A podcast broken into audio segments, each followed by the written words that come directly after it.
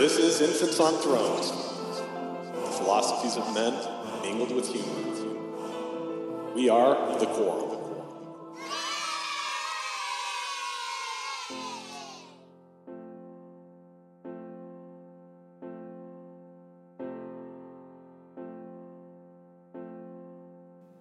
This is Infants on Thrones.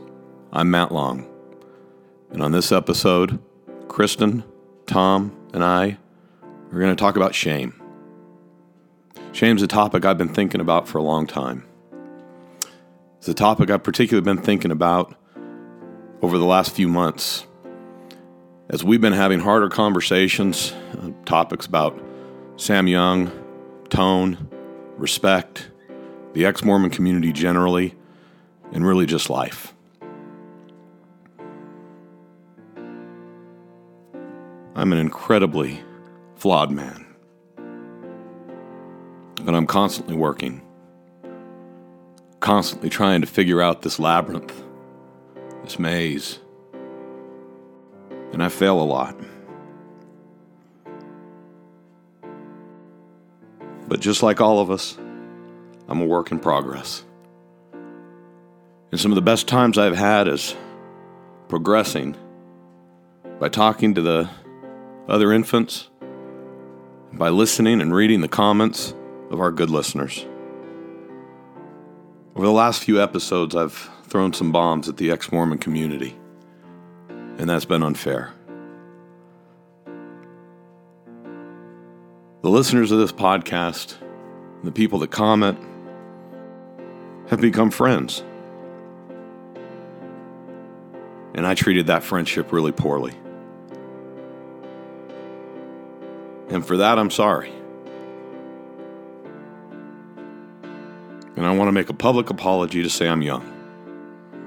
My tone was wrong. The way that I treated him and the way that I condescended to him was shitty. And I expect better myself. I have no excuse. I have no justification. I simply treated a good man in a way he didn't deserve to be treated. And for that, I'm sorry to Sam and sorry to our listeners. I want to be better. I want to be more effective. And I will be kinder to the people that I talk to. And so, I'm just going to try to do it. I want to thank all the listeners who've listened to the things that I've had to say in the past have thought that they've been worthy to listen to and worthy to comment on. You all have been the best part of my journey so far, and I'll never shit on that again. So I give you a conversation about shame.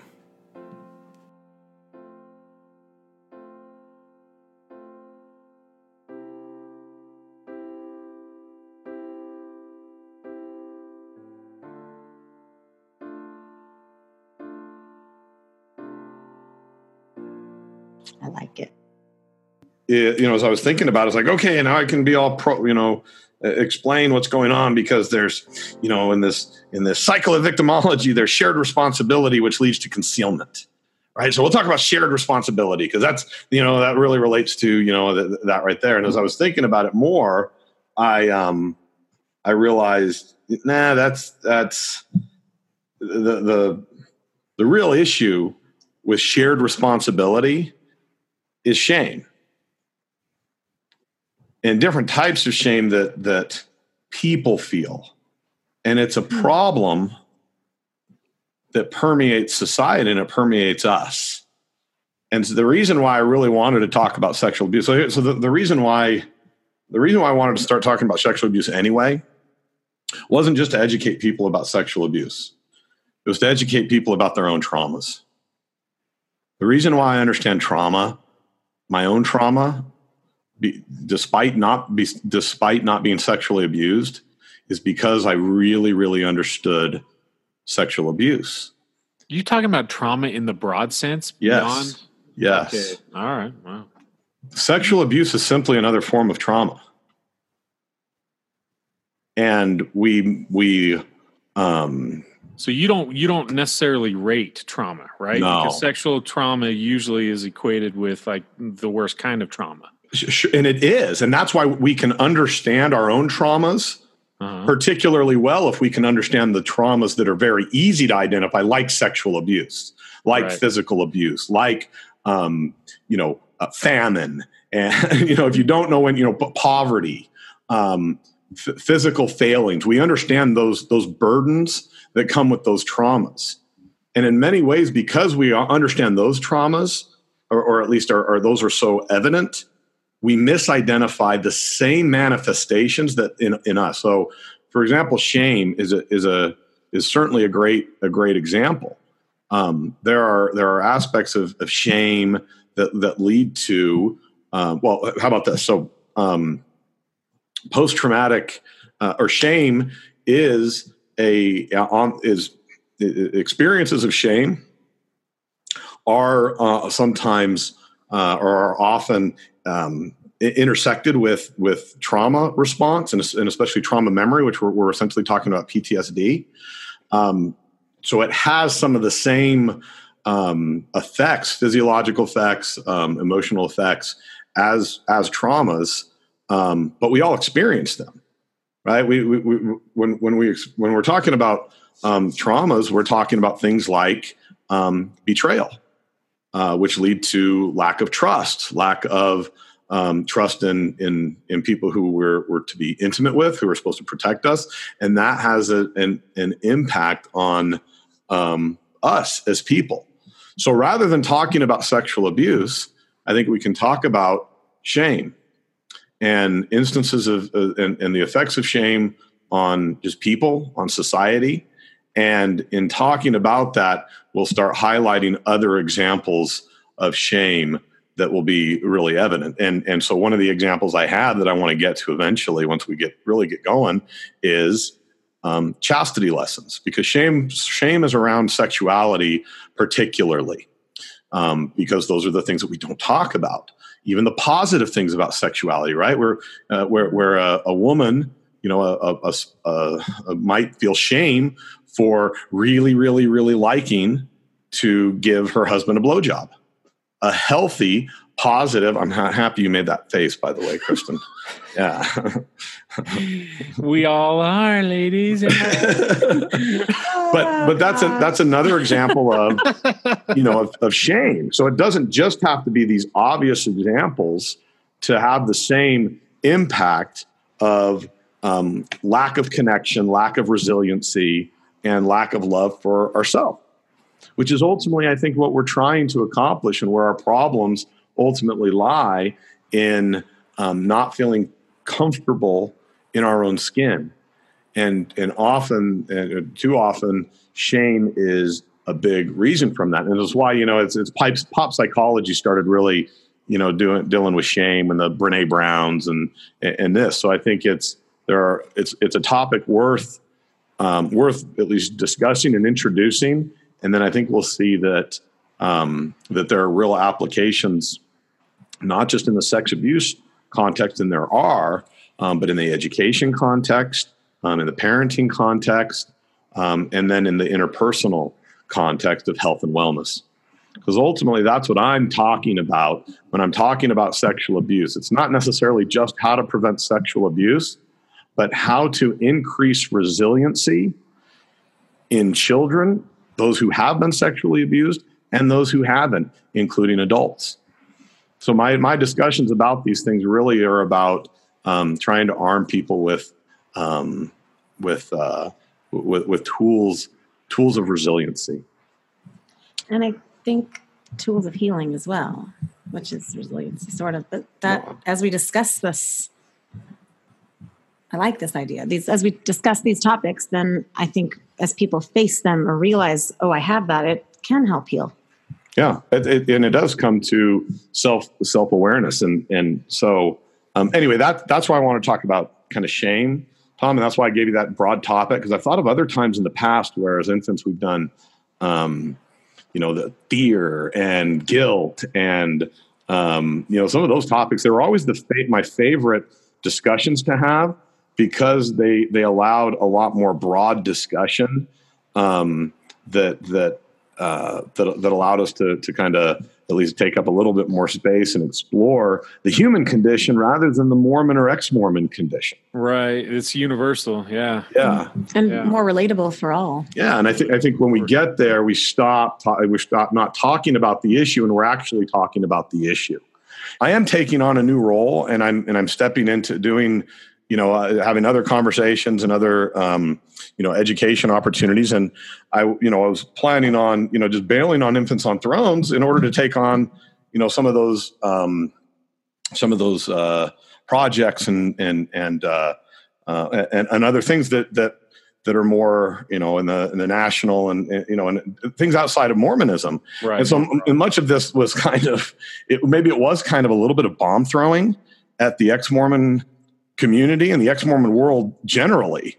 Basically, and it, wa- it was kind of like, yeah, fuck you. I'm maybe I am maybe I am bigger than you all. Kind of. There wasn't. I think there was probably an attitude uh-huh. of that Sure. that was, you know, very dismissive of the good, good um, listeners, the time that they spent investing in us and investing in me, and the things that I've have said over the over the course of the last six years.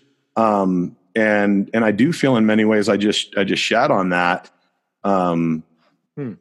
in in uh, you know in, in in talking again talking about the issue um, and not actually explaining um, you know a deeper issue to demonstrate a depth of, of of knowledge that can really be useful and therefore effective.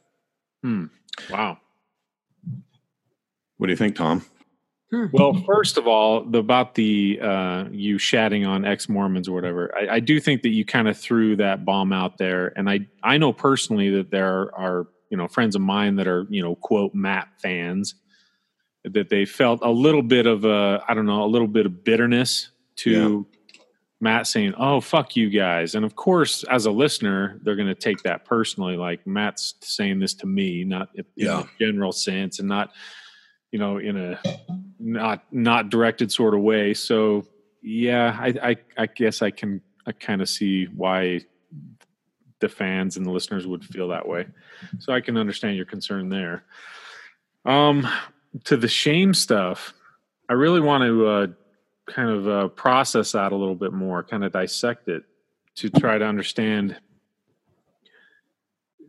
Yeah, because I, I see where you're going in a sense, but I guess I just needed a little more dumbed down. I need a little little more explanation as to what where where the shame comes from. We all feel shame in a broad sense, right? But not and I guess that's what you're trying to hone in onto. Yeah. So let's get let's get into it. we all have shame on some level, you know, and I guess I mean there's so many levels of it. There's so much shame that happens.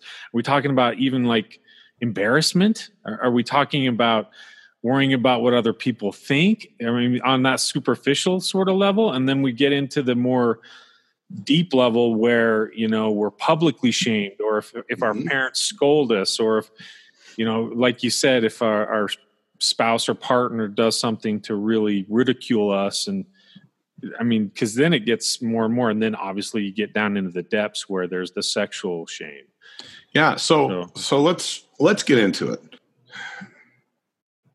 This is what we know about shame. Shame is ubiquitous.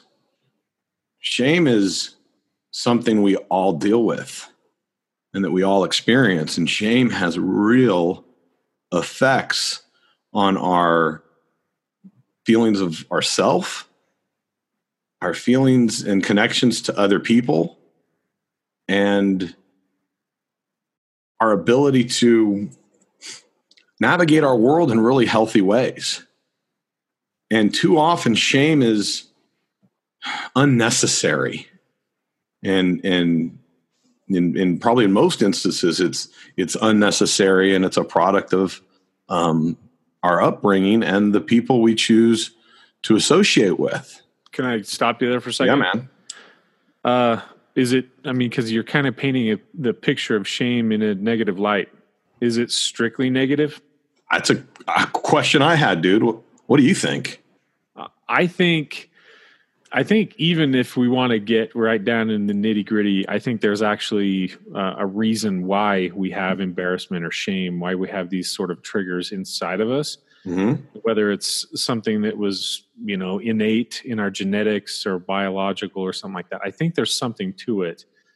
Uh, I don't know all the reasons why, but I do know that I do know there's probably something to it. But I mean, you know, if we're feeling shame for whatever reason, and I'm automatically just going to like a public embarrassment sort of situation. I'm going back to my childhood, right? Mm-hmm. Where I'm, I'm I'm in a theater class and I'm wearing pantyhose, and all my buddies are mocking me for wearing pantyhose.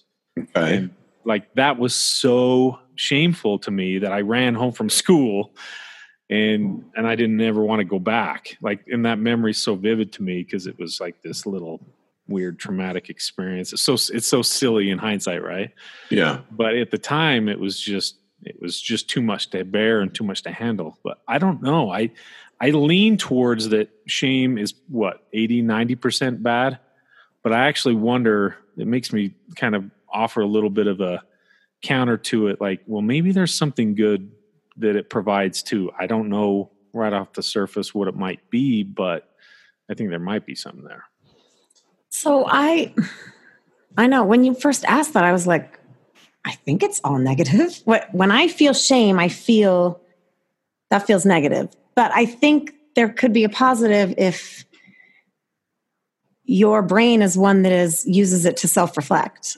Like you just Matt did a brilliant job of earlier. I so if you're you know, more so, of a self-aware sort of position, then you can use shame in a positive way. So we right? could use shame, I think, yes, positively. But I, yeah. I, I feel shame is kind of negative. At least it's a negative feeling. Yeah. So, so to me, shame is a is a negative thing. Just like there is there is no, um, you know, the the, the uh, uh, tolerance is a virtue. And there's no such thing as being too tolerant. There's never a point where shame or where tolerance uh, becomes a, a vice or a negative right this is kind of the, this is kind of the religious approach of you know it's good to be tolerant but you know we must be careful to not be too tolerant right i, I think i think that vir- virtues um, you know that, that that's not a real thing i think at some point you're now t- calling something tolerance when it's not right? Um, so, so i think shame's the same way. When we're talking about shame it's a negative always because shame has to do with self-blame um, humiliation fear of public scrutiny um, not a, a, a, boy i felt regret for that and now want to change my behavior that that's not shame that because that comes from a positive place of of of of um, i think of, of kind of self actualization, right? So hmm. for me, we're talking about or, or, not for me. I think we, it's important when we're talking about shame to not get into the the pride problem. Okay, uh, pride's a good thing. No, no, no. Pride's a bad thing because right, this is right. what pride is. And no, no, no. Yeah. When we're talking about shame, we're talking about a psychological impact that has PTSD like symptoms. So right. if you so so so um, you know the uh, the, the, the the there's there's studies out there that talk about how shame um, will have the same uh, the same PTSD responses of like flashbacks, triggers, dwelling on things, right? The, the dwelling on the past in very negative, um, destructive, you know, thought processes of, you know, the, the shame leads people to suicide. Shame yeah. leads people to um, destructive behaviors. So when we're talking about shame, we're talking about that type of a reaction um, that that that isn't that isn't one of okay, well, you can hone it and use it to be positive. And I think shame is something that's just just um, debilitating, and that is a negative is is a is a form of trauma. Yeah, I tend to agree. I, I, actually think that even with Brene Brown, and I don't know what your guys' position is on her. Yeah, I, I think she's fantastic. But when she talks about shame, she paints it in a you know in a very negative light. I now that I'm thinking back to it, I don't think she uses it in any sort of positive way. So I agree with you. I, I think that it is PTSD like. You know, it can be something where it it puts on a level probably depending on what kind of shame it is, you know, levels of trauma, right? I agree. And let me, as you were saying that, I was thinking. Sorry, we didn't introduce even, you. Kristen's on this episode. Oh, we'll have to do an intro. We'll have to do an intro. People know me. Right. No, Kristen, tell um, everybody what what you're an expert in. I'm just kidding.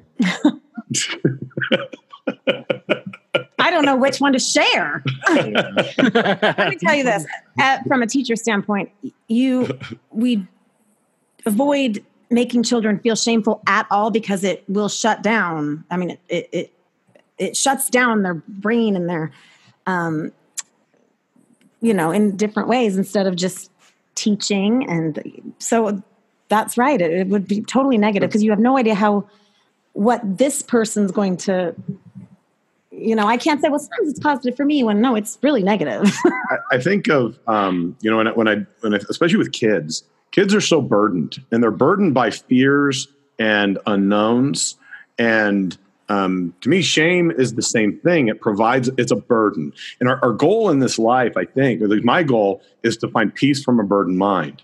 And some burdens you just, you just have to deal with. They just exist because of the, um, you know responsibilities and, and, different things like that but there's too many burdens that are just unnecessary that our minds are spending energy um, and emotional capital on. And shame is one of those that is so such a strong reaction and is so persistent and cyclical that it's a burden that stays with someone days years after experiencing shame. Yeah so an example I have recently, there's a fantastic. So so my my uh, rather than quoting a psychologist, I'm gonna re, I'm gonna quote um, the Shame Wizard from Big Mouth, Big Mouth, Big Mouth Two. Oh, I haven't seen any second Big season Mouth. on Netflix. I really recommend it. So okay. let me uh, let me share this here. Shame Wizard. Shame Wizard. So they've got the hormone monster, which uh-huh. controls the you know these kids are going through puberty well, this is a Nick, this is Nick Kroll, right? Yeah, yeah, Nick Kroll and, and John Mulaney, and um, and it's it's brilliant in how okay. they deal with sexuality.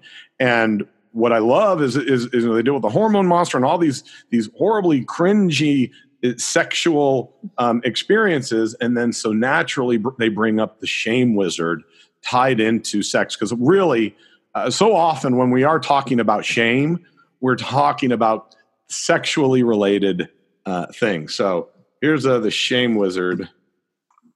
Are you so mean? well, tell me, how do you think humankind would look? Unrepentant of your every lurid sin, running carefree as you please, tits and willies to the breeze, indulging every hedonistic whim. Would you be happier? Maybe yes, but heavens, what a mess as you lie, cheat, scam, and screw. That's why I'm here to steer you right and to shine a naked light on all the horrid things you do and fill you with shame, shame, making life just a little bit lame.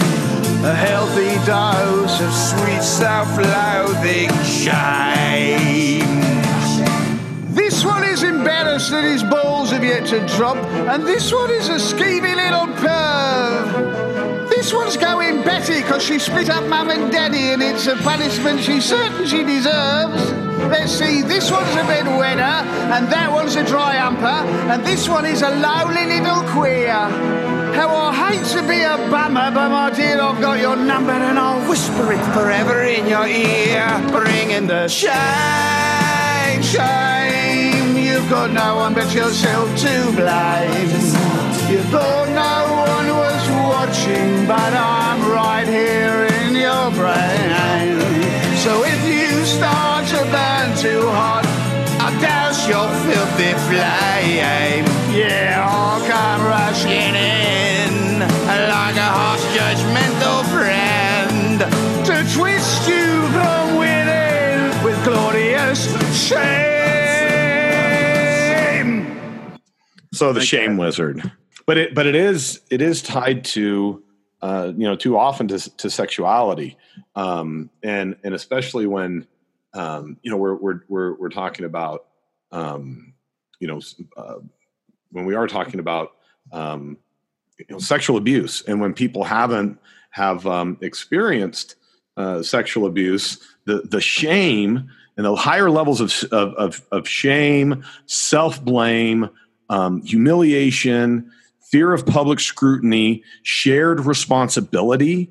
Right, I I uh, was responsible. So so so some concepts, you know, there's some other words to describe it. Right, there are a couple different types of shame variants. Is is is, is what uh, what I've heard them called, and one has to do with you know self blame or fear of being blamed, which I like quite a bit to think about. Is is it's not just okay, it's my fault. It's someone else might think it's my fault and and and that can be you know uh, in, in a lot of different contexts especially for kids.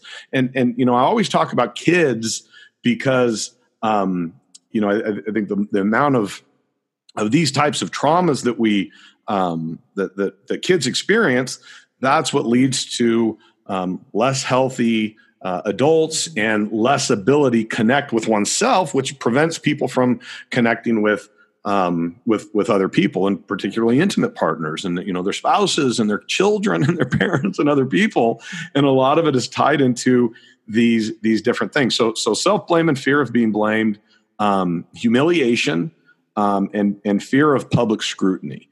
Uh, those are those are those are what I've what I've read and kind of understand as being the three uh, different types of of reactions that, that that people have. And and I think it's really important in a um, you know, in any type of a victim um, component, I think it can be, you know, whether you're being yelled at, whether you're feeling unfear, you know, you're fearing fear, when kids are fear, feeling fearful in their home or other places for some reason, you know, whether they're being berated at in in um, sports leagues or Like, you know being bullied, right? being bullied, Yeah. um, yeah, you know, all of these things are manifest, and all of these things um, contribute to helplessness, contribute to silence, contribute to allowing those negative experiences, those traumatic experiences to continue as well.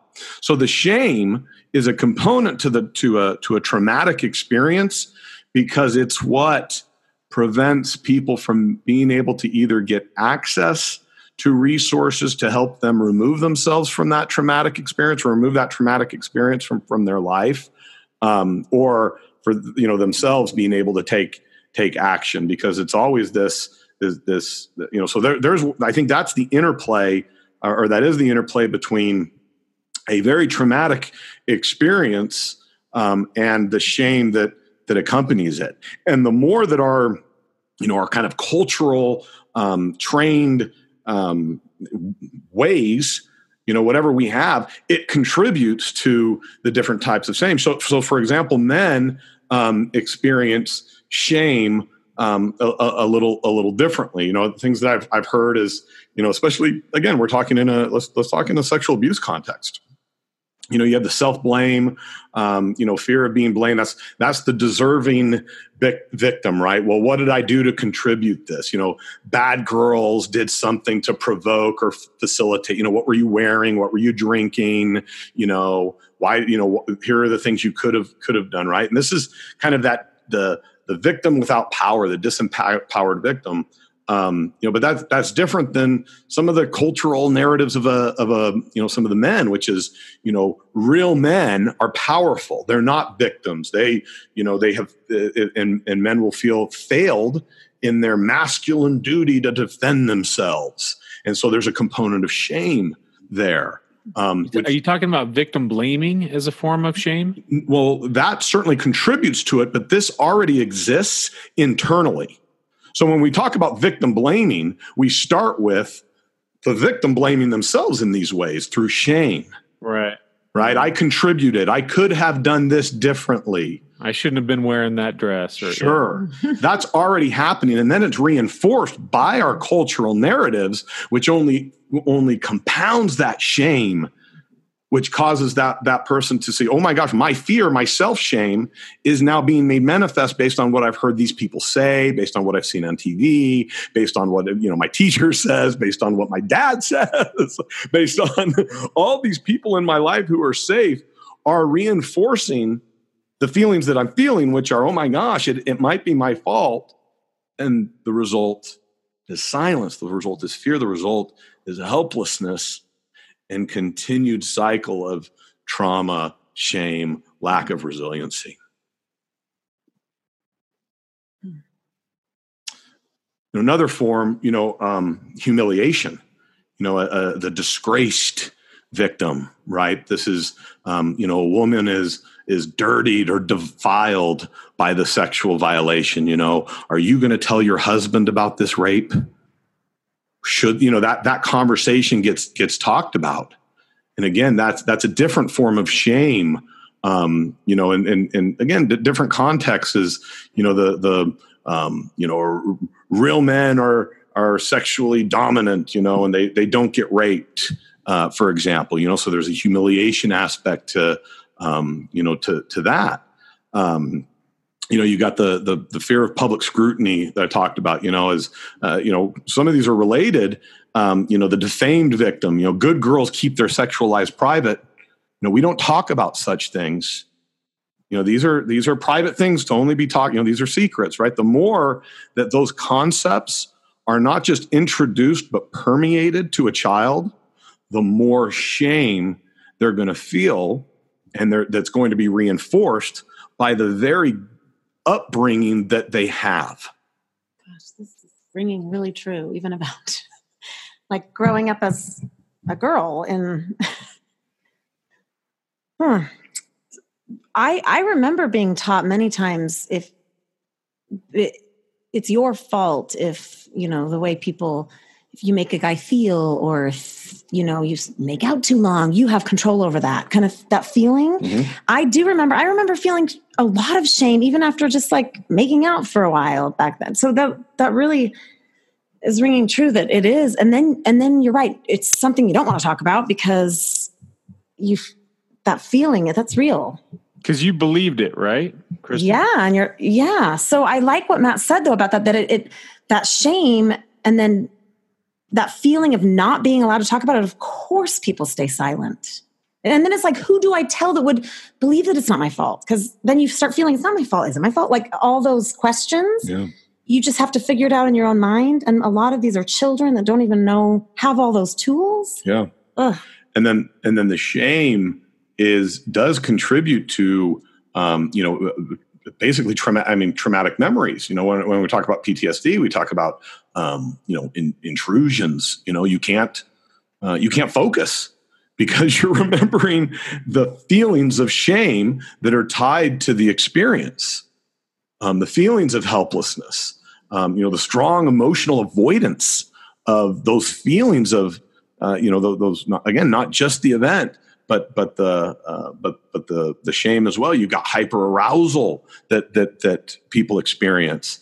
Um, you know, and disassociation and fragmented states of mind. So this shame does have the impact of truly burdening our minds to distract us from being able to be in the moment, right? Be in the now, mm-hmm. because of dealing with, um, you know, spending men- real mental energy on events that no longer exist and the way that, that the longer that goes goes along the more helpless someone feels and the less likely they are to tell about their experience. Uh, are you familiar with what's called flashbulb memories? Flashbulb flashbulb events? Um not not not in that context. I haven't i'm not familiar with it. I was reading uh, this was a while ago um it's it's i read it in some psychology journals where a lot of uh, psychologists and therapists will talk about flashbulb memories, which which is essentially what happens. And, and this was why it's bringing up to my mind is when you're talking about these moments of shame, that when someone enc- encounters something that's really traumatic, something deeply shameful, something very uh, distressing or whatever, it it creates in their mind where they it's what they consider a flashbulb memory. So if you imagine like a flashbulb goes off everything in the room is ex- is extremely highlighted. The sense of smell, the tastes, mm-hmm.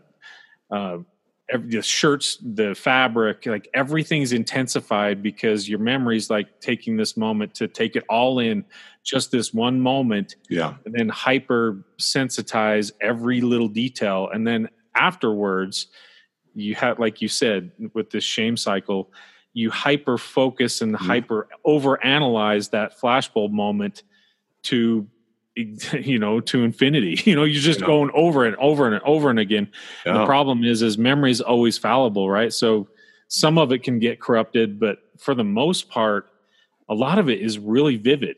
Like i was just talking about that moment when i you know in, in elementary school and i go up in this theater mm-hmm. thing. Like i can remember everything i can remember the costumes i can remember my friends. And yeah it was it was a weird mm-hmm. little stupid memory and a weird little traumatic experience but yeah it was like my mind at that time said we're going to soak in everything at this moment and we're just going to like you know stamp it and we're going to keep it locked up and it's going to be permanent. You know and it mm-hmm. feels like it's always there. It's always in the back of your mind. You can access it in an instant and it's very distressing and a lot of times it, it can alter you know your life and your characteristics from there on because it becomes this anchor that you're carrying with you Yes, and like Matt said, it takes up so much brain space that it's it it really does affect learning and ways you take Oh, in yeah. other experiences because Sure, and that, you know, so the way you, you just decri- described that, we I talk about that as uh, as um, episodic memory. Like you take an episode and you just have it, versus you know the the other other um, you know things that'll that'll happen, other experiences that just kind of flow through and just get melded into the minutia of life. Right? Those those are more those are called script memories, and and and um, that's uh, it's. Uh, it it sounds different. Like you're reading from a script as if it's as if you're being coached is what people think right? Or you're but it, but it's not. It's just that you know it's a it's a we we all deal i i i right? I talk about we deal in our dramas. Everybody has their own dramas that they deal with right? We have the scripts that we play in our lives okay? You go to school you go to church, work you go to church and those experiences become so commonplace and so consistent that it's just well we ask somebody what do you, what do you do at work well, I do this and I do this and I do this and I do that. And if you try to pinpoint a very specific date, you really can't do that. Yeah or, it's in, you know, and, it's in and out just like yeah. But you have some really uh, event that stands out that that right you know that now imprints uh, as you were describing. You now have an episode that distinguishes it from your normal drama, the normal play that you kind of just flow through every day, the script that you've built for yourself. Now you're off script. This wasn't supposed to happen. like if you're in a car accident going to work or something Right. yeah Right. I'm off script.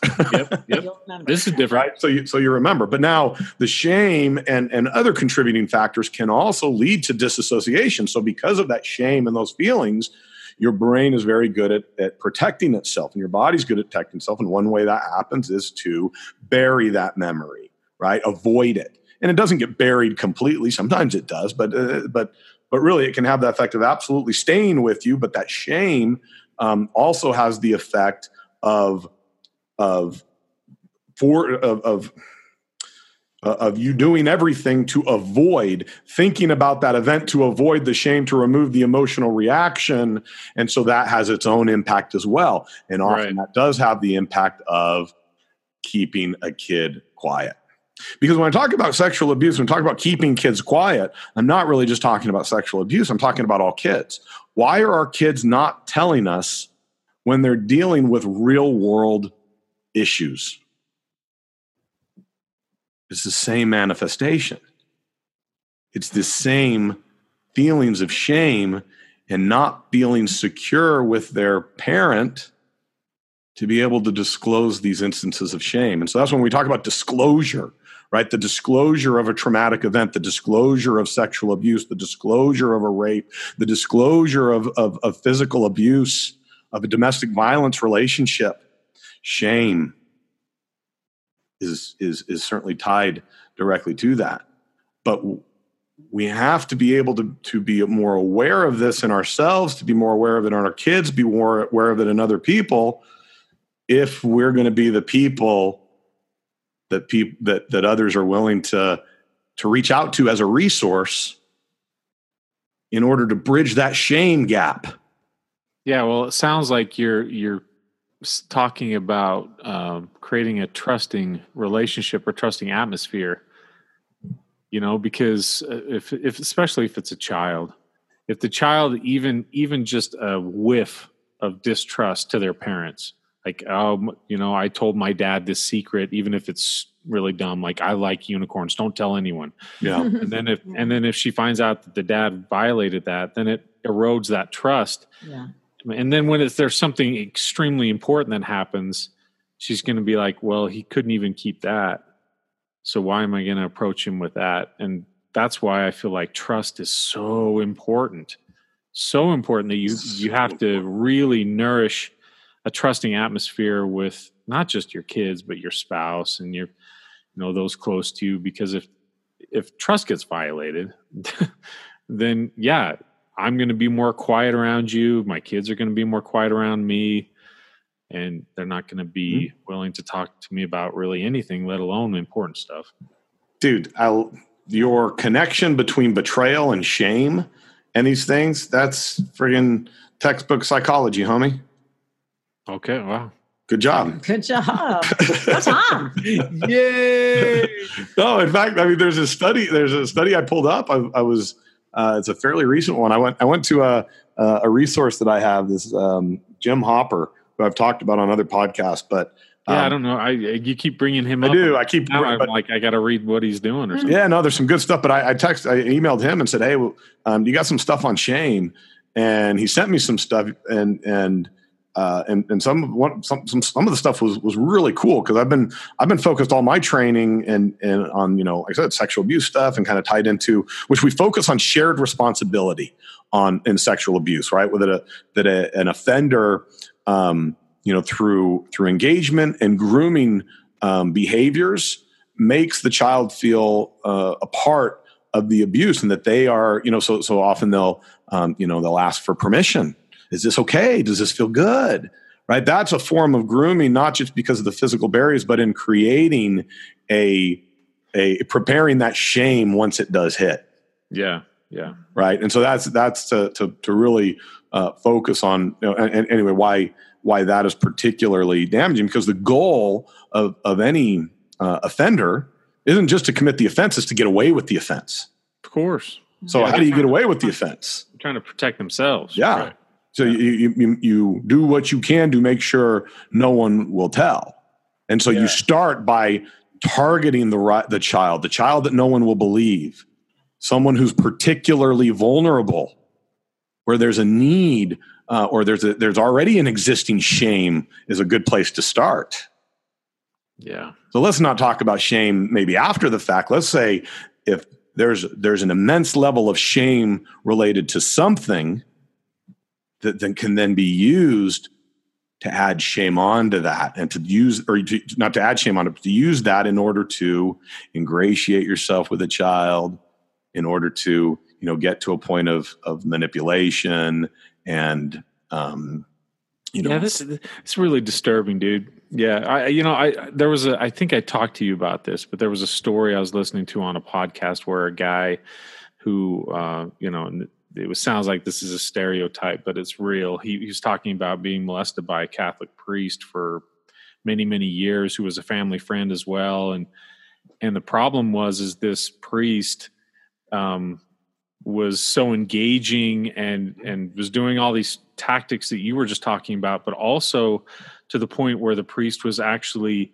uh, helping him uh, find ways of severe enjoyment and orgasm and stuff like that. Saying, "See, you're enjoying this." Mhm. So when he's an adult now and he's he's relaying all these these thoughts, or whatever, he's like, "I was abused," but the problem is, is I was a participant. I I enjoyed it as well. I was climaxing. I was I was Right. he's like how can how can I blame him when I was, you know, in a lot of ways an equal participant. Um, and and he had to deal with kind of breaking that psychology out of his head and holy crap, dude, what a mind fuck that is. yeah Because I, I don't even know I, I don't even know where to start with with even trying to talk about that. Like, oh man. well let's Yikes.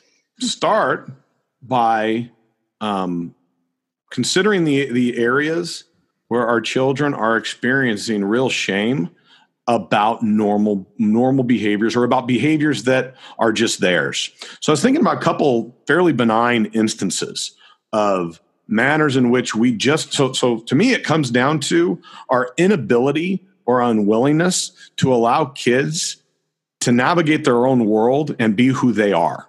But how do you get that? How do you do that? Well, I'll, I'll give you I'll give you an example. Okay. Is you know we're a basketball family.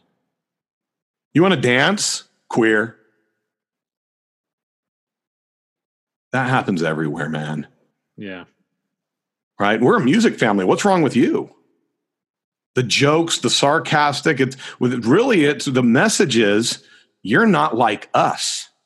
Or you're not fitting this role that we have predetermined for you. Yeah. We have predetermined what your role is. I say, you know, from day one, a child's. Um, see, I feel like I'm starting to get passionate. Am I yelling at you, Tom? No, you're sounding Um, great, dude. from day one, we don't even allow, especially amongst religious children, we don't allow their soul even to belong to them because there's a battle, battle for their soul between the two gods, right? God and Satan. Yeah. And then we don't even give them their own minds because immediately your mind is being monitored by someone else. And you have other people in your life who are able to discern what you're thinking and whether you're good or bad. And then they become extensions of God, of the family, of the church, of the school, of the team Yeah. that continues on they're never themselves and it's and it's generally um they're generally it's so effective by using shame um shame principles shame concepts shame feelings to get them into line and ultimately stay quiet how many kids are willing to stand up to their parents and say i will i'm i'm not going to go to i'm not doing basketball i'm not doing sports i'm doing i want to do drama right it's a it's it's that concept has become cliche in you know cinema and in and in TV shows, right? Of of of that type of a thing, but it's a real thing tied to shame. And so I think we start there asking the kid, really, what do you want to do for you? Not you're going to do what I want for you.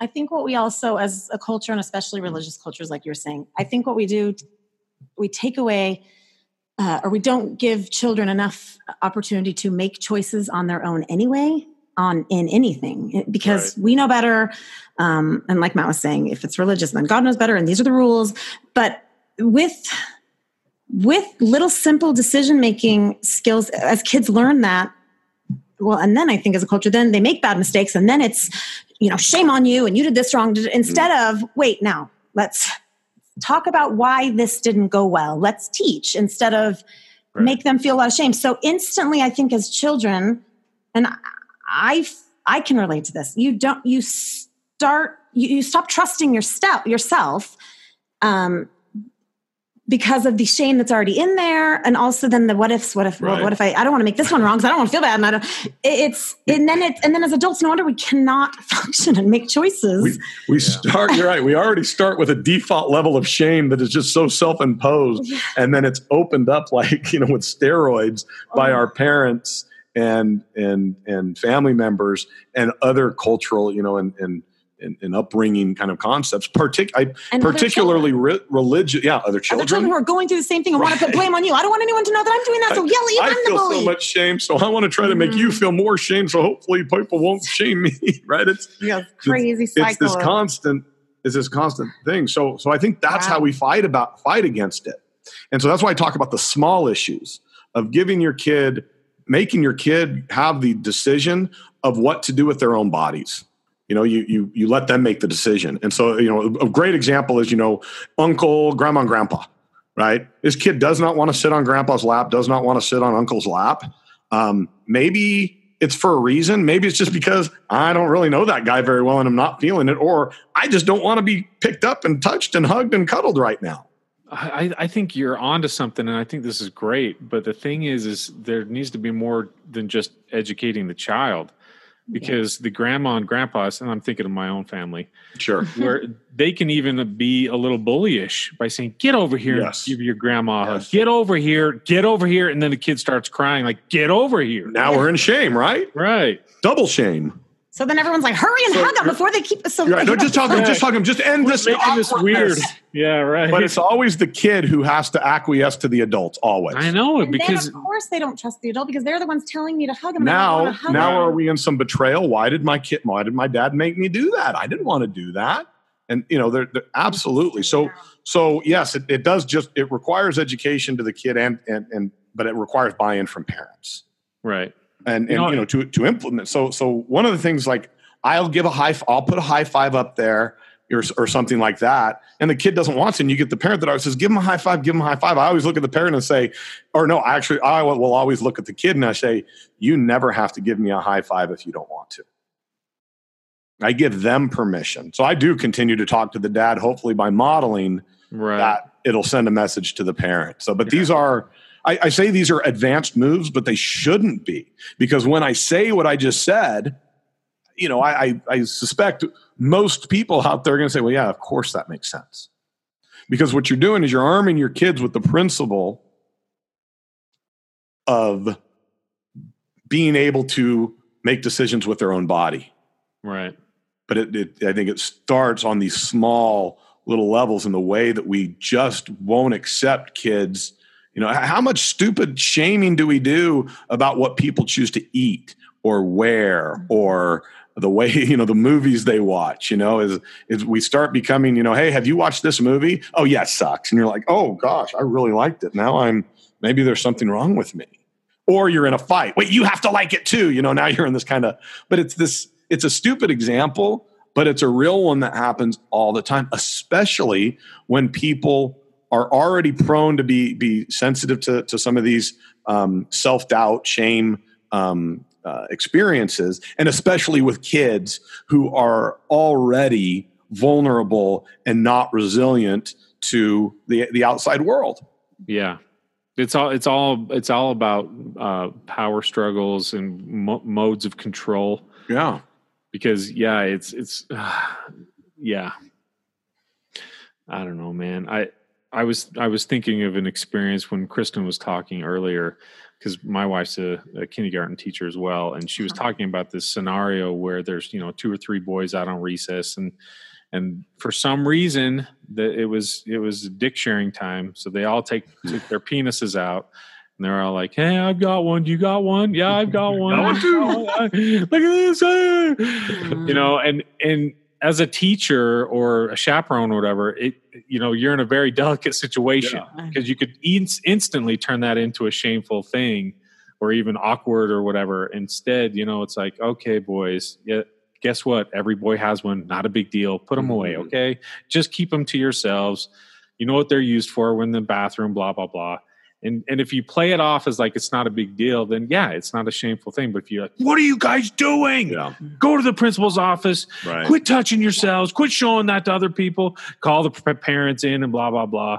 And it becomes this big scene, and then yeah, shame. Mhm. Yeah. Gosh. and you know I, I think particularly in the in the mormon context or, or i should say in the religious context because this is this is why you know i, I think the the connection between well uh, what's what's what's so interesting is you know the studies that have been on um, pornography as an addiction kind of the, that that's completely been debunked sort of they the the the studies are showing that there are real problems with kind of addictive problems with pornography, but it's directly proportional. It's directly tied to the religiosity of the person and not, you know, pornography per se. So, so that's tied to the shame cycle. This or not cycle, the shame. Um, well, it, it is, but the shame, uh, the shame uh, expressions and, and the impact that it, that it has on, um, you know, it has negatively on interpersonal um, issues and on health and wellness. Yeah. And, Well, and same, same could be said with masturbation, but yeah. um, I think it's good for health and wellness. But- well, oh. it depends on who you're Oh, asking. if you're okay, yeah, the same. yeah, okay. I'm with you. Following, tracking. Just- I don't know, man. The other research I heard was 21 emissions a month. So it's for healthy prostate. You're supposed as to well have set a goal. you're supposed to have 21 ejaculations a month for ideal All right. prostate health. So so if you're at 67, you're a little high. Uh, appa- apparently, high is fine. You just don't want High to is fine. All right. All right. You can overshoot. You just don't want to undershoot. Otherwise, we should shame you. yeah, for you're all- right. every- all those Kleenexes you go through. Yes, oh my yes. gosh. We're gonna make a chart and hang it on the wall so everyone knows That's right. exactly. Yeah, right. That's- That's- Look at all those dates. I used to hate those things. I'm like, don't show everyone we're gonna. not on this, not in this competition. I'm not very good at this one, but but but certainly certainly you know high levels of of of sin concepts and the need for repentance concepts are going to relate to high levels of shame. High levels of shame are going to make a child particularly vulnerable anyway um, you know susceptible to to manipulation and then will be have even more experiences of shame which will contribute which, which will um, even contribute more to um, helplessness hopelessness and silence perpetually. And so what i wish i would have said many many many many times is that the chastity lessons and the manner in which the mormon church approaches sexuality that is the problem. And that is a problem because the manner in which it makes kids vulnerable to shame, makes them experience actual shame, which makes them vulnerable to grooming behaviors, vulnerable to sexual abuse because of all those those are those kind of predispositions as a result of the chastity lessons. And then it relates to um, you know the the silence and the the less likely um, a kid is to tell. And so this is why I say Mormon, the Mormon Church or fundamentalist religions um, are particularly set up to allow offenders to flourish and to make children and victims particularly vulnerable. Yeah, this is interesting. I mean, because even in the several conversations that we've had about this around Sam Young and everything, it sounds like you know there's these dominoes that fall, and then in the center of the dominoes is the actual you know predator victim scenario. Sure. But if you go back, like what you're saying, these, you know, if we go eight to 12 dominoes back, now we can look at this, this shaming behavior and say, if you really want to stop the actual traumatic experience, we've got to look, you know, eight, 10 dominoes back and say, all right, look at, look at this, you know, and, and I think it's, I think it's incredible to hyper focus on that, but it's so difficult Well, right? and I- every everybody always wants like one clean answer. Like, Yeah, but- oh, well, yeah. This this is for me this is a little bit of a clean answer because you don't have to just intervene eight dominoes back. You don't have to start from the beginning to still have real intervention and impact on reducing these um, these risk variables, these vulnerability variables, I guess. Right? You can intervene at any point. And, yeah, and- right. That's right. totally true. And so, and so you, but but by being by, by being aware of these it gives people the tools in particular the kids hopefully to have access to the resources to develop Right. the resiliency in order to stop the this cycle so it's because my my goal is is just it can't be to stop trauma it can't be to stop abuse and it can't be to stop sexual abuse because if that was my goal i'd go mad because it will never happen Right. but we can reduce the instances of it and reduce the um, the the the uh, um, you know how perpetuating it is, right? How persistent it can be with a with a particular victim, and reduce the instances, and get to a place of having more disclosures and um, more intervention, so that people aren't suffering in silence for so long. So I think that's the goal. And so rather than saying, you know, well, if we if the sexual abuse happened or if any of these traumas happened, then oh, we failed. No,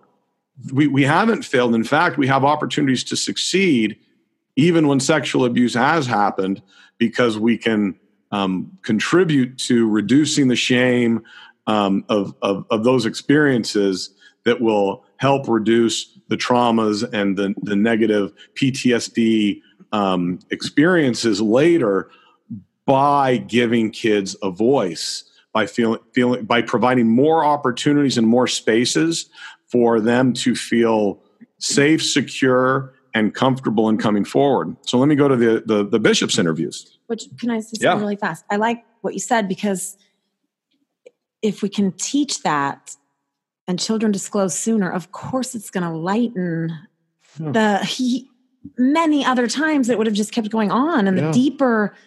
Ugh, you're Right. right. So success isn't in just preventing abuse. The suc- Yeah. success is in giving victims a voice and reducing the shame and helping them break out of the cycle. And so I, you know, I see someone like McKenna Denson who has absolutely been empowered by finding a voice after being um, in that certainly shame cycle for so, so, so incredibly long.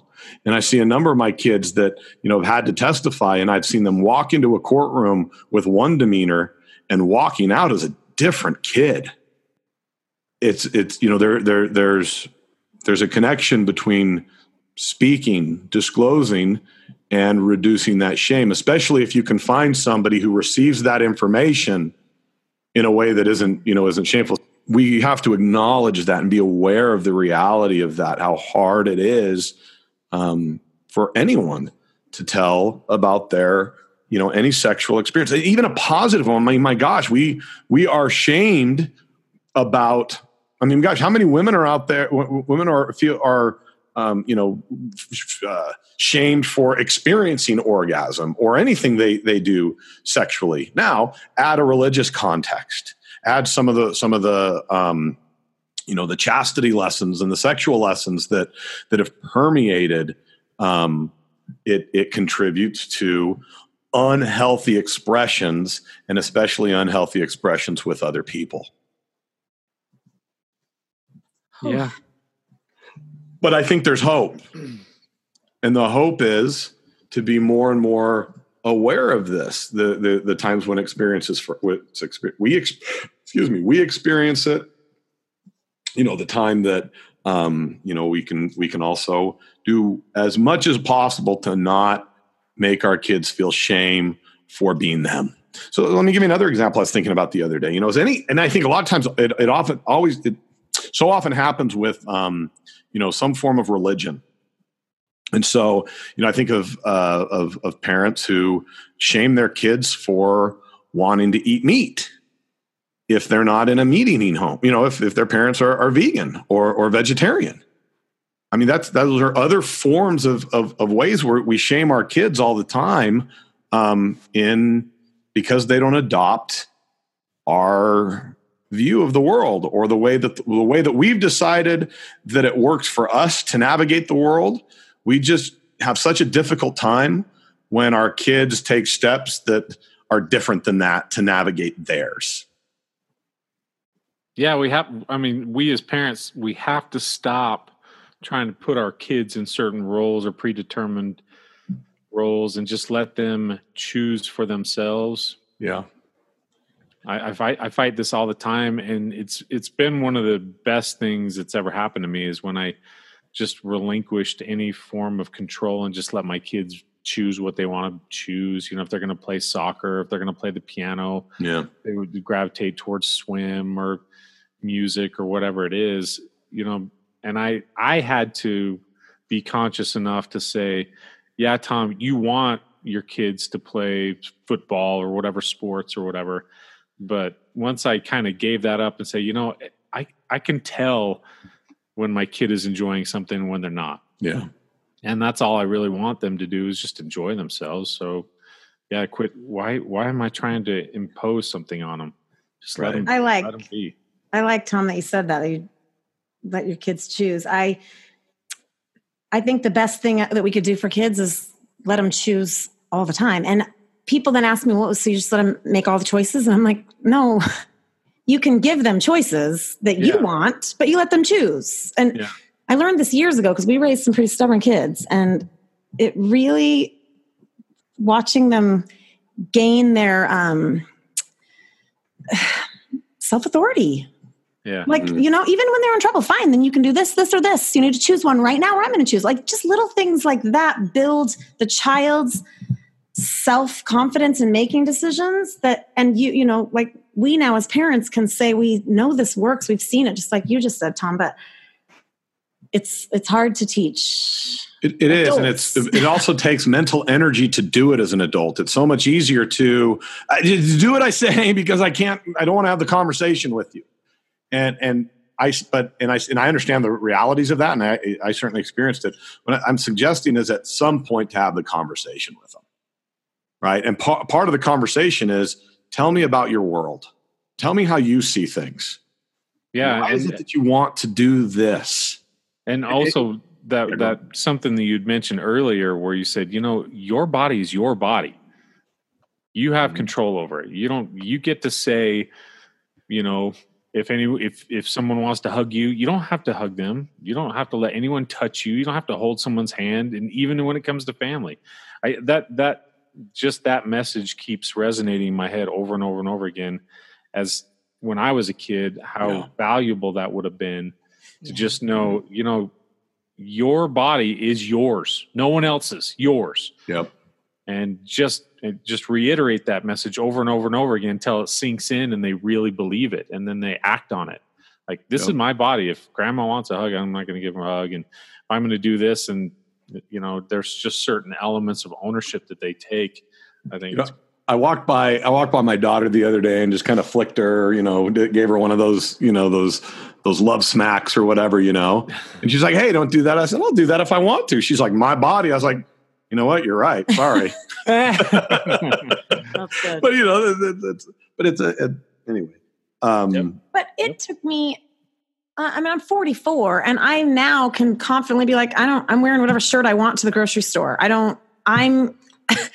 I have felt shame even in. Well, I better not wear this because people might see like side boob or some stupid thing. I don't care. Well, if I don't care, I. It. I'm 44, and I can finally do that. You Why was it my it the whole fault? time, the man yeah. in the grocery store wants to look at my boobs while I'm grocery shopping. Like I, I'm sorry. Don't That's look his my problem. boobs, but yeah, that, yeah, that's that's his issue, not yeah yours. so but that was something ingrained and taught in me like i had to be careful of that that that is a simple way that shame affects adults too Yeah. just and so of course when we tell our kids oh don't wear that well Why? what are we telling Right. them then yeah yeah, so if there's Yeah. a reason, let's talk about Yes. that and let's say, you know, why do you want to wear that? What is it? You know, let's I, I wish I just wish we could spend more time um asking open-ended questions of our kids. You know, tell me about that. Tell me tell me about your world. such great advice that's that to me that's that's what we're doing is trying to give kids a space to um, interpret and communicate their world Yeah. And make them free to do both. How how uncomfortable we are with silences with our kids when you ask them a question. And now we Yeah. start feeding them information. Well they're thinking. They're thinking. They want they real i love i love silence between kids after a question and then to get that response that was just authentic. that is such a good but we don't let them go through their own process enough because we're so used to our own roles of how are you? Well what'd you do today? Nothing. What did you you know we're, we we we're uncomfortable with these. We don't even take the time to process ourselves and we cer- and we don't model that behavior in other in in our kids. That's so valuable. I mean, I was just thinking of a scenario where uh, my daughter wanted to dye her hair purple. And I remember my wife just kind of getting a little triggered by saying, Why would you want to do that? That's so stupid. And there's going to be so many people that are going to make comments or whatever. And and not to toot my own horn or whatever, but I went up to her and I said, You know, I think purple's a great choice. It, I mean, if you wanted to go pink, that's cool too. You know, if if I had hair, I would have wanted to dye it too you know and just kind of just build off that because you're right matt just let them just ex, ex, let them have the chance to talk about what their world is what they're experiencing. Yeah. Because i knew that my daughter there must be some reason she'd want to dye her hair and hmm. kind of go all punk or whatever. And i was curious about that but i i'm not interested in shaming her and not you know kind of bullying her by saying what a stupid thing to do. Why would you do that? You know and that's the typical sort of parental experience like you're not going to dye your hair that's so stupid why would you do that instead of saying why would you want to dye your hair you know and why would you want to choose that color If you ask that, then you'll get information, valuable information as to what's going on. Maybe, you know, their best friend dyed their hair. You know, maybe that's it. Maybe maybe Yeah. they want to get attention from this boy that likes his color. Any number of things. But you're never going to get that information if you shut them down and shame them. you Yeah. know? Or if you inject what you think are the reasons why they're doing whatever they're doing. Right. Or control them and put Yeah. them in a role. Yeah. And it's it's it, and it happens too uh, too often. And it, I think it provides um, opportunity then when they start to tell you about their life. Times where I know we as parents can teach a little bit, like, oh, did you hear that? Like, Yeah. Let's just Yeah. pre-teach this thing Yeah. because we let them talk. Um, I and it's it's so fun, especially modeling that as as my as my youngest is because it's been a while. We find it's not like we've always done this. This has been a work in progress. It's been you know for twenty some years of Lots of Kristen being a, a teacher and you know fifteen years of, of, of me me working with kids. Um, that we finally started kind of getting more comfortable with it with our own kids, but and with each other and with that's a good point. I we let each other Shut up, Kristen. We no, but we wait. started. We really did start allowing each other to think, and and sometimes it takes me a while to re, like match my words with what's in my brain, and you like you give me time for that instead of me have the feeling like I have to have an answer like this. Mhm. That also, you know, causes a little bit of shame because like, why did I not? Oh, I said the wrong thing. If we're teaching that in kids, then Yeah. that's the adult they will be. So I know that like we tried now to communicate that way with adults as well.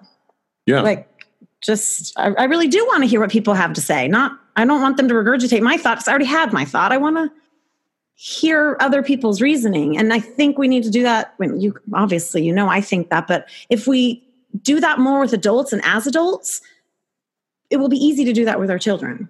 100%. I mean, Easier. yeah. Still hard. 90% of adults are just overgrown kids, anyways. Oh, Of abs- course. absolutely. We're, we are I- kids. I'm I'm only 44. Still I got a lot of stuff to learn still. yeah. and, and so this is, this is well so so let me let me get into um, uh, the bishops interviews and um, confession interviews you know any of these fundamentalist religions where you have to go somebody have you know to tell them because you know uh, the the um, the voyeur God in your head 100% of the time isn't enough. we now have to externalize b- this blame and shame by uh, you know having this manifestation of this person who's kind of a stranger uh, you know to talk about these things as well. So that is where the shame wizard. So that's what we should call these bishops. They're the shame wizard Wizards. that, that now really ratchet down on this already existing shame as a result of every chastity lesson and you know and every misdeed and every you know I thought about a boob and so is that sinful? And and now let's let's look at a situation of sexual abuse and let's look about sexual abuse where it's a particularly intimate offender a father an uncle a brother right? Another church member. There is no way that they have the resiliency to tell that motherfucker. Right. But what is happening is that shame is being just, uh, you know, I don't know what the analogy is, but just opened up and released because now they're saying, Did you do, you know, these things? And they're thinking, Oh my gosh, yes.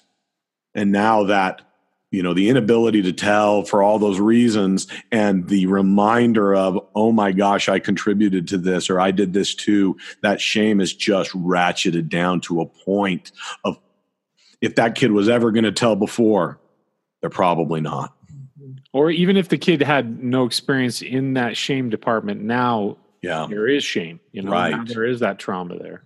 so th- to, to me that's the particular connection and why it makes sense for people to say no it is connected to sexual abuse it, it, it is in those ways but not in the ways that are being articulated by, by some of the groups out there and, and and and that's why i said you stop bishops interviews tomorrow you do nothing to impact sexual abuse that's why That makes sense. Yeah. That does. So the good news is is there are other there are there are ways there are resources for people to work on that shame um, you know those, those, shame those feelings of shame not just just expecting other people's to intervene. And um, you know i'm gonna i'm gonna attach a couple um, articles the some of the articles and i'll attach the, the some of the clips and stuff related to shame. But there's this um, there's something called compassionate mind training with for people with high shame and self-criticism and it, it kind of it, it's an overview of this of this study that was done about um, you know trying to um, help help uh, patients um, explore acceptability, understanding, um, you know, abilities to utilize and practice compassion um, for themselves. Um, you know, these these types of you know, this is you know, this sounds like real self help stuff, right? But um, you know, connected to CBT type tra- type therapies and and and these things, it can help individuals develop more resiliency from shame, which helps heal from some of those those those mm. traumas and PTSD. So I'll, I'll attach that article um, as well and provide some other resources. You know, I think this is why people talk about mindfulness, yoga, um, you know, you know, meditation is, is, because you know spending time with yourself um, in not in scripts and not in dramas and not in roles contributes to um, less feelings of shame and more feelings of self acceptance, love, and I think the more we get to know ourselves, the more we are to really know and connect with other people. You know, you know, I was I was thinking about your experience about I, I'm going to wear whatever I want to wear, and I think my wife in particular has made a drastic change when she stopped wearing garments, and it's such a silly thing, but when no, she, it's not. well, I mean, I guess because it's oh, it's your underwear or whatever, but when she made that change, like she became so fashion conscious and she started wearing things intentionally things that made her feel good and yes. and she stopped you know stopped giving a fuck about what other people thought for the most part. And i actually started to see this huge change in her where she was starting to feel way better about who she was and more comfortable in her own skin which in turn makes her way more attractive right? Because now it's like now it's like like you said, Matt, I I'm seeing a different version of her that she's kind of kept at bay or mm-hmm. hidden or even just not let out and mm-hmm. it's it's so it's so beautiful to yeah. see like today she was wearing this gorgeous dress that was just cut right off here mm-hmm. and and in a lot of ways it's so shameful to wear that around here because she's announcing oh guess what i'm not wearing garments yeah but she just doesn't care it's so great. I'm so, so proud of her. Awesome. She did it fast. She's badass. awesome. she, she's pretty awesome. Uh, but yeah, that and I and that's the most attractive part. I and I've told her that, but when I see her wear that, and I just see she's like, you know, if people are going to judge me, fuck them. No, yeah. it's, it's, awesome. Uh, it's getting unleashed out of those garmies. It's like yeah, a little right. cage, but it's that like you said the finding finally finding the confidence within ourselves all of us to make a choice and not i mean i know that sounds silly that what to wear but not what everyone else is telling you what to wear. It goes in any part of your life but yeah. Well the, finding confidence and trust yeah trusting like well, i'm not stupid. It's not like i'm gonna i mean i'm gonna wear clothes. Most of the time. So why would anyone else care? I know it's just such a silly thing, but it is. But it's a real thing. It is, and letting go of that shame, mm-hmm. and finally feeling confident and happy. Oh, good for your life. Yeah, well, yeah, it's it, but that's that when you were talking about that, it's it to me. I just want to applaud because when people make that external shift because they've been working internally, I'm going to be com- I'm going to be comfortable with who I am, and it's going to show all the way out to what I wear, and I think mm-hmm. that's awesome. Yeah. Yeah. So mm. shame is a thing, and it's a thing we're all battling against, but particularly the vulnerable. In my world, um, which is a you know kind of a multidisciplinary uh, intersection of of you know child development, law, um, psychology, trauma, um, you know those those types of things. I, I think there are the the three um, if I had to pick, pick, a three, and I'm the subject to change, is um, um, trauma, shame, and resiliency. and that those three things are contributing either the, the lack of those things or the the the um, acuteness of those things are what's contributing so much to um, you know the to to a lack of health and wellness of the of the self so so many interpersonal issues of um, you know de- depression and um, you know uh, and, and, and various res- you know negative responses that are resulting in in addictions and in, and in other destructive and unhealthy behavior suicide and those types of things. Um, you know so so shame uh, trauma and and resiliency. And and the more we can address those and and develop the tools and resources to develop those for us and those around us um, the more um, healthy we'll be the more um, connected we'll be that we'll find more level you know higher levels of intimacy higher levels of self-satisfaction. Um, and you know life's hard enough. And but we make it so much harder on ourselves. And more importantly we make it so much harder on our kids than we really need to intend to. Um yeah. Let's do Yeah, it for the kids Exactly. Build them up. Build them up. Give them the self confidence and self esteem that you know that they're still trying to figure out for themselves. So, like you Yeah. said, the resiliency to be able Yeah. to ward off all these shameful things. yeah Yeah. so what do you think man this you you were i, I gave you a um, shotgun at the beginning did it did it did it work out for you Yeah. I, I, I mean, it's still it's still something you know we could spend episodes talking about. Yeah, and we will. So But, now we get yeah. into the weeds with examples, not just about sexual abuse, but about the human condition, which is trying to find peace from a burdened mind, trying to find self authority, trying to find our authentic self so that we can find connections not just with ourselves, but with other people. Because, you know, the, the biggest thing is I was thinking about the idea of blending in, right? I want to blend in. Like what? Become invisible? What are you talking about? No, no, no. Well, th- what, and I think it's tied to shame in many ways, right? It's you're talking about like fitting in? fitting in, Yeah, right? I want to blend in. in. Oh, I just, Yeah, I don't, I, I wish I had people that I could blend in with, right? That Yeah. that seems to be, you know, this, this I want, I don't want to be alone, Right. and, and it's tied to this shame thing. But I was thinking about, you know, blending. Is that too often we, you know, we just want to blend for blending's sake. I just don't want to be alone, and so we find, um, you know, not the most healthy environments for us just because we'd rather be alone. But instead, if we can find instances where we blend authentically with our environment, right, with our healthy environments, we're, we're going to find people that maybe don't belong in our lives as, as, as much as they, they are. We're going to find other people who do. And I think in many instances, we'll find more com- comfort and peace with even being alone. I think. And I Sounds think like that's the goal. Sounds like you're speaking from experience, but yeah. I mean, I it's. I, I'm speaking from my experience, and I'm spe- and I'm seeing other people that have done that as well, and and seeing instances where, um, when that's not happening, uh, people find such dissatisfaction and experience new traumas and new shame and new experiences that contribute to PTSD. And the thing about PTSD is it's not just PTSD, it's it's it's active trauma. And we're experiencing that sometimes perpetually and too often exponentially because the past shame stays and new traumas contribute to new shames that, that just add on top of the old shames. And the weighty burdens of these things that compile up over time can become debilitating. So we've got to let that shit go, Break It's the hard. cycle.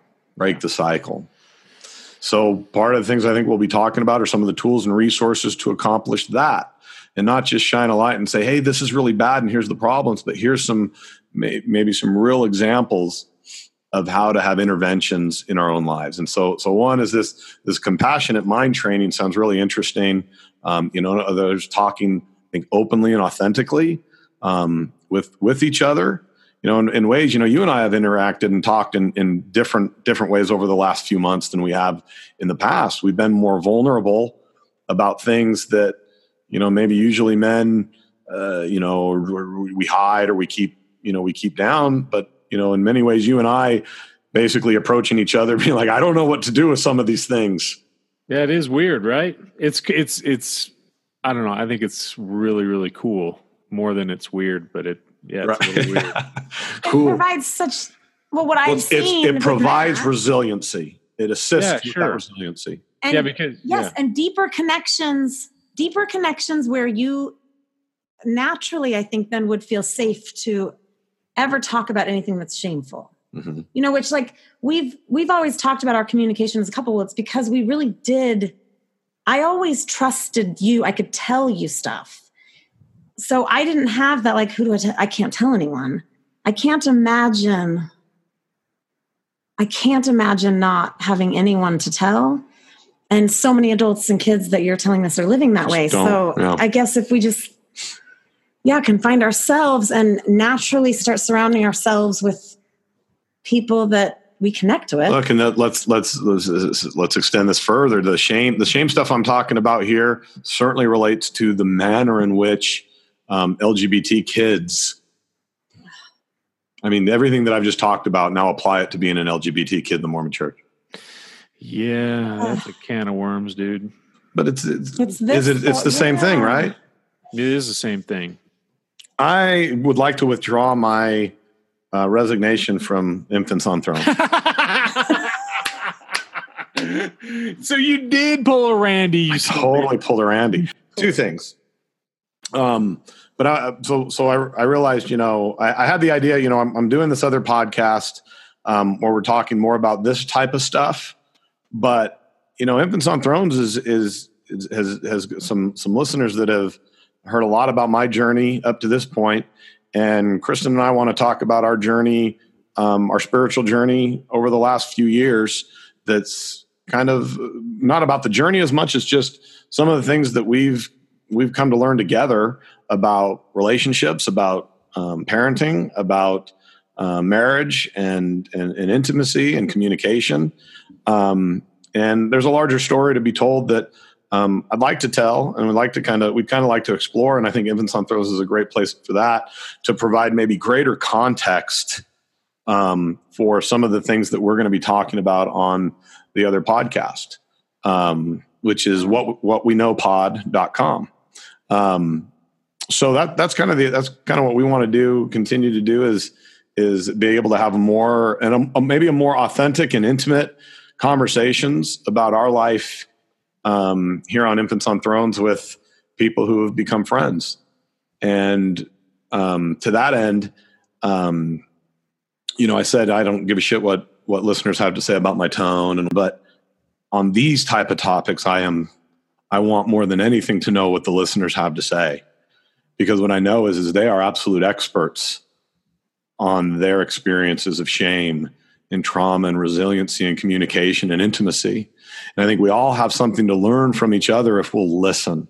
I want to start a uh, discussion group to start having conversations about these topics and to hear about what listeners think about um, shame, not so that we can, or, I should say, the reason of that is is to get to use each other as resources to get closer to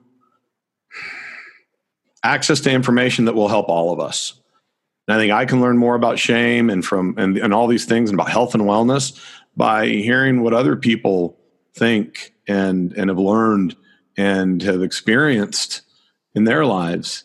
And and that you know we can all kind of teach each other and really develop develop a a school of teachers you know rather than a school of prophets.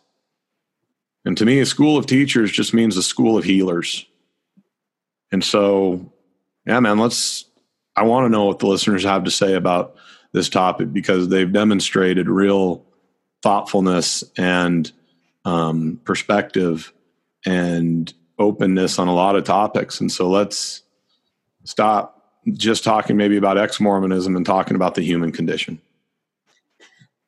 I'm in. What do you think? Yeah, pretty good. I mean, except for those jackass listeners, you know who you are. well, yeah, there's there's a few out there. you know who you are. You- But that's come to find out, when we take a few minutes and try to heal our own brains and then we, then start listening to other adults like you guys are saying the listeners and the listeners comments um, friends people you run into it it only broadens my perspective and helps me think. And my main goal of obviously my career of 22 years of teaching is the kids. And i, I really do see us adults as like you said earlier tom big kids. We're doing our fucking best trying to figure this life out just like kids are.